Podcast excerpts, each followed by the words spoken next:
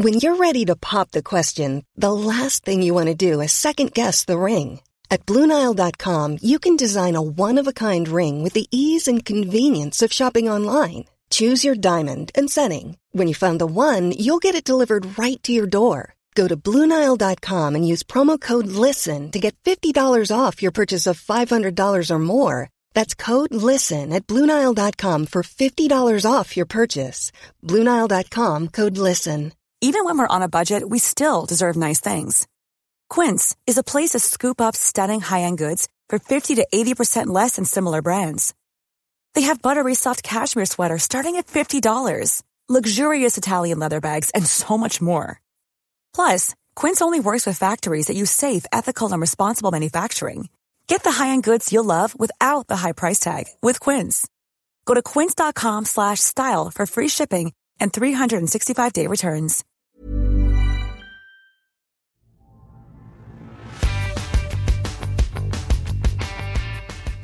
Hello and welcome to Pediapod for August 2022.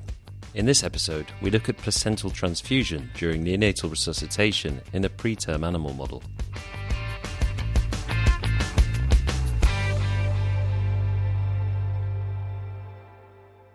For depressed preterm neonates, initiating positive pressure ventilation is the most important factor in facilitating transition. Studies have shown that preterm neonates who do not achieve higher than 80% oxygen saturation are at higher risk of IVH and death. Therefore, the recommendation for depressed neonates is to immediately cut the umbilical cord and begin resuscitation. However, many studies have shown that delaying the clamping of the umbilical cord also benefits preterm infants by increasing a neonate's blood volume, oxygenation, and circulatory stabilization, thus aiding transition. Clinicians, therefore, are keen to avoid delays in ventilation with simultaneous placental transfusion, but what's not yet clear is how best to achieve that. In this episode, we meet early career investigator Praveen Chandrasekaran from the State University of New York. He used an asphyxiated preterm ovine model to ascertain the best practice of placental transfusion in a depressed neonate requiring resuscitation. Here he is. My name is Praveen Chandrasekaran. I'm one of the neonatologists and also the Associate Professor of Pediatrics at the State University of New York. I was born and raised in Chennai. I did my medical school back in the southern part of India and transitioned to the United States to pursue a residency in pediatrics and subsequently neonatology fellowship at the State University of New York at Buffalo system. So my interest in pursuing a neonatology fellowship came after witnessing firsthand both asphyxia in neonates in my medical school and subsequently during my internship. And then the subsequent interest was fueled by the birth of my first son who came in early as of now, in infants who are born depressed, there are no consensus or recommendation as to what we do with the umbilical cord management. So you've got lived personal experience of this clinical conundrum. Yeah, fortunately, my son was not as depressed as other infants born are. So he did get both delayed cord clamping and umbilical cord milking. Maybe a good place to start is just a bit of the theory around milking and clamping. Like, what does placental transfusion do for a neonate going through that difficult transition? Preterm babies are born with immature lungs. And so the benefit comes from that additional blood that goes in the last minute, which provides valuable hemoglobin that not only helps during the transition by keeping the blood flow glowing to the lungs when a baby is depressed and can't breathe, but also prevents brain bleeds as well as improves the overall hematocrit status, thus preventing anemia in a preterm infant.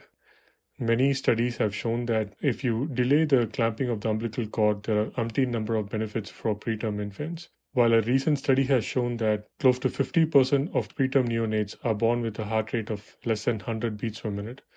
In these depressed neonates, the recommendation is to immediately cut the umbilical cord and begin resuscitation. So, the goal of my research is to find out if either the delayed cord clamping or cord milking, where you milk the cord quickly so that you can push as much as blood into the baby before clamping the cord with and without providing ventilation, can be beneficial in preterm neonates. So essentially, this is just one step to find out which intervention is better over another.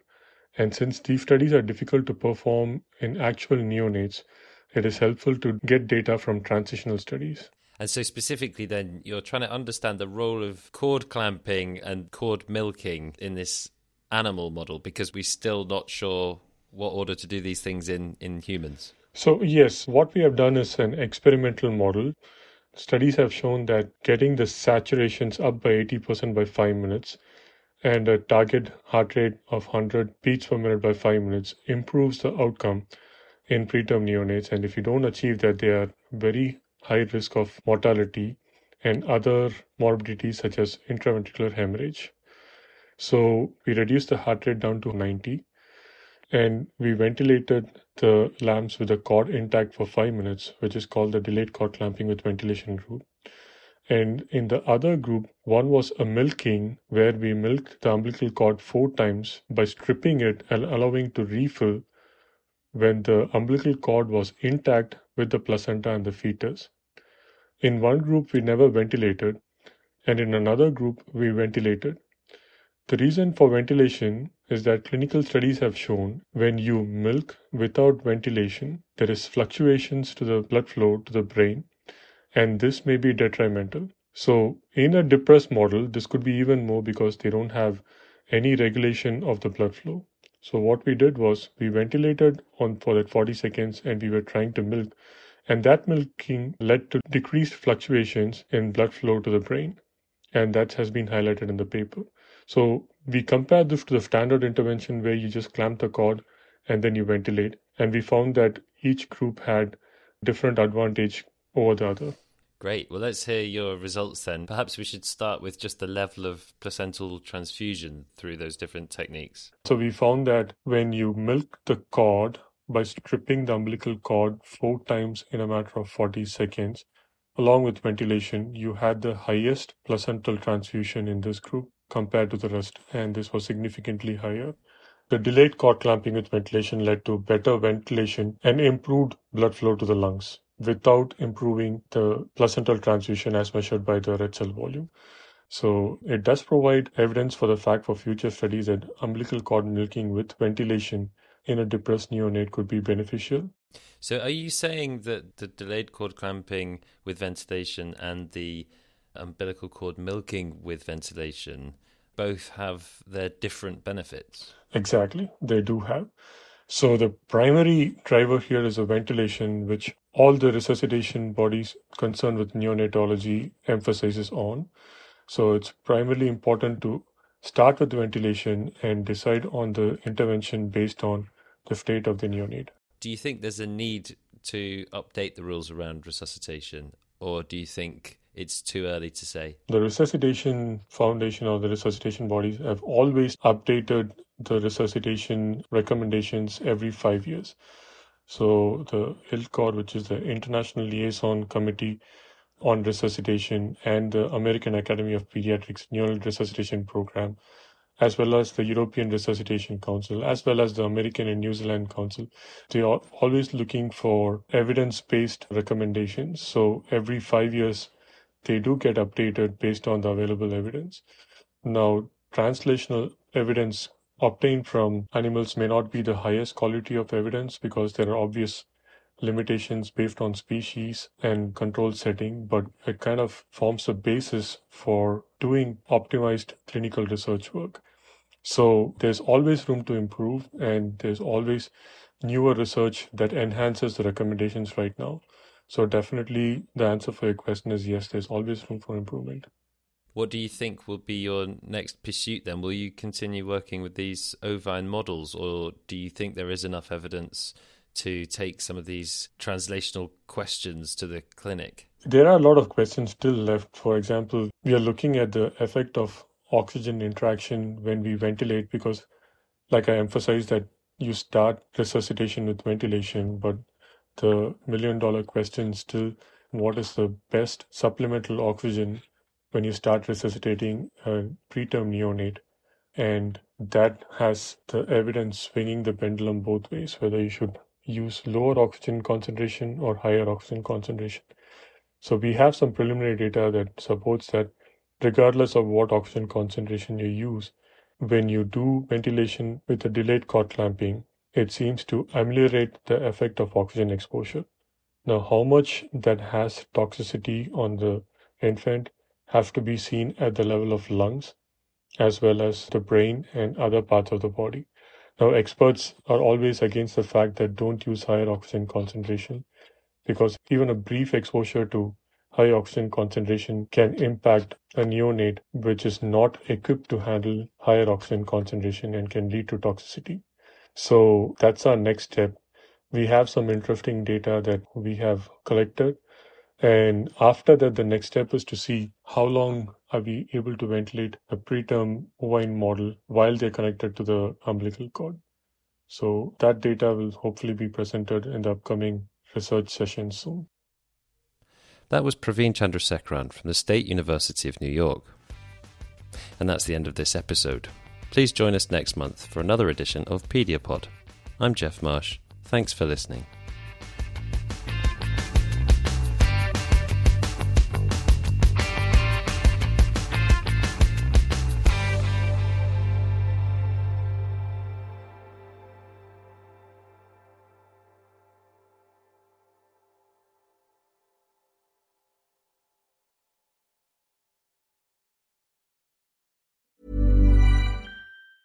Hi, I'm Daniel, founder of Pretty Litter. Did you know cats tend to hide symptoms of sickness and pain? I learned this the hard way after losing my cat, Gingy. So I created Pretty Litter, a health monitoring litter that helps detect early signs of illness by changing colors, saving you money and potentially your cat's life. Pretty Litter is veterinarian developed, and it's the easiest way to keep tabs on your fur baby's health right at home. Go to prettylitter.com and use code ACAST for 20% off your first order and a free cat toy. Terms and conditions apply. See site for details. Planning for your next trip? Elevate your travel style with Quince. Quince has all the jet setting essentials you'll want for your next getaway, like European linen, premium luggage options, buttery soft Italian leather bags, and so much more. And is all priced at 50 to 80% less than similar brands. Plus, Quince only works with factories that use safe and ethical manufacturing practices.